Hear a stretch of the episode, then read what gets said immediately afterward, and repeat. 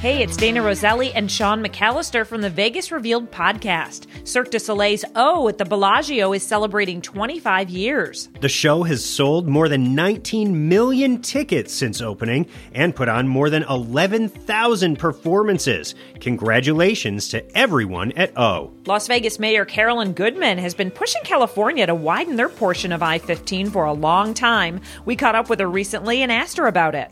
You've been working so hard to make sure that people can get here, get back and forth to California. That's your biggest, oh, one of your yeah. big things. I see you tweeting I mean, about it. It's been, I'm on it all the time. If California doesn't step to the plate and open up, because it's their produce trying to go east to the belly of the country. It's not only about those from California or those from here that want to get there.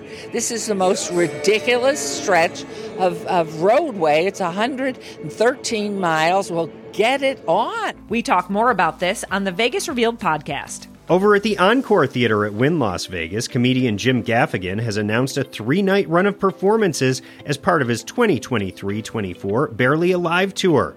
Gaffigan will take the stage on April third, fifth, and sixth. Stay up to date with the Vegas Revealed podcast, available on all digital platforms. We talk everything Las Vegas entertainment.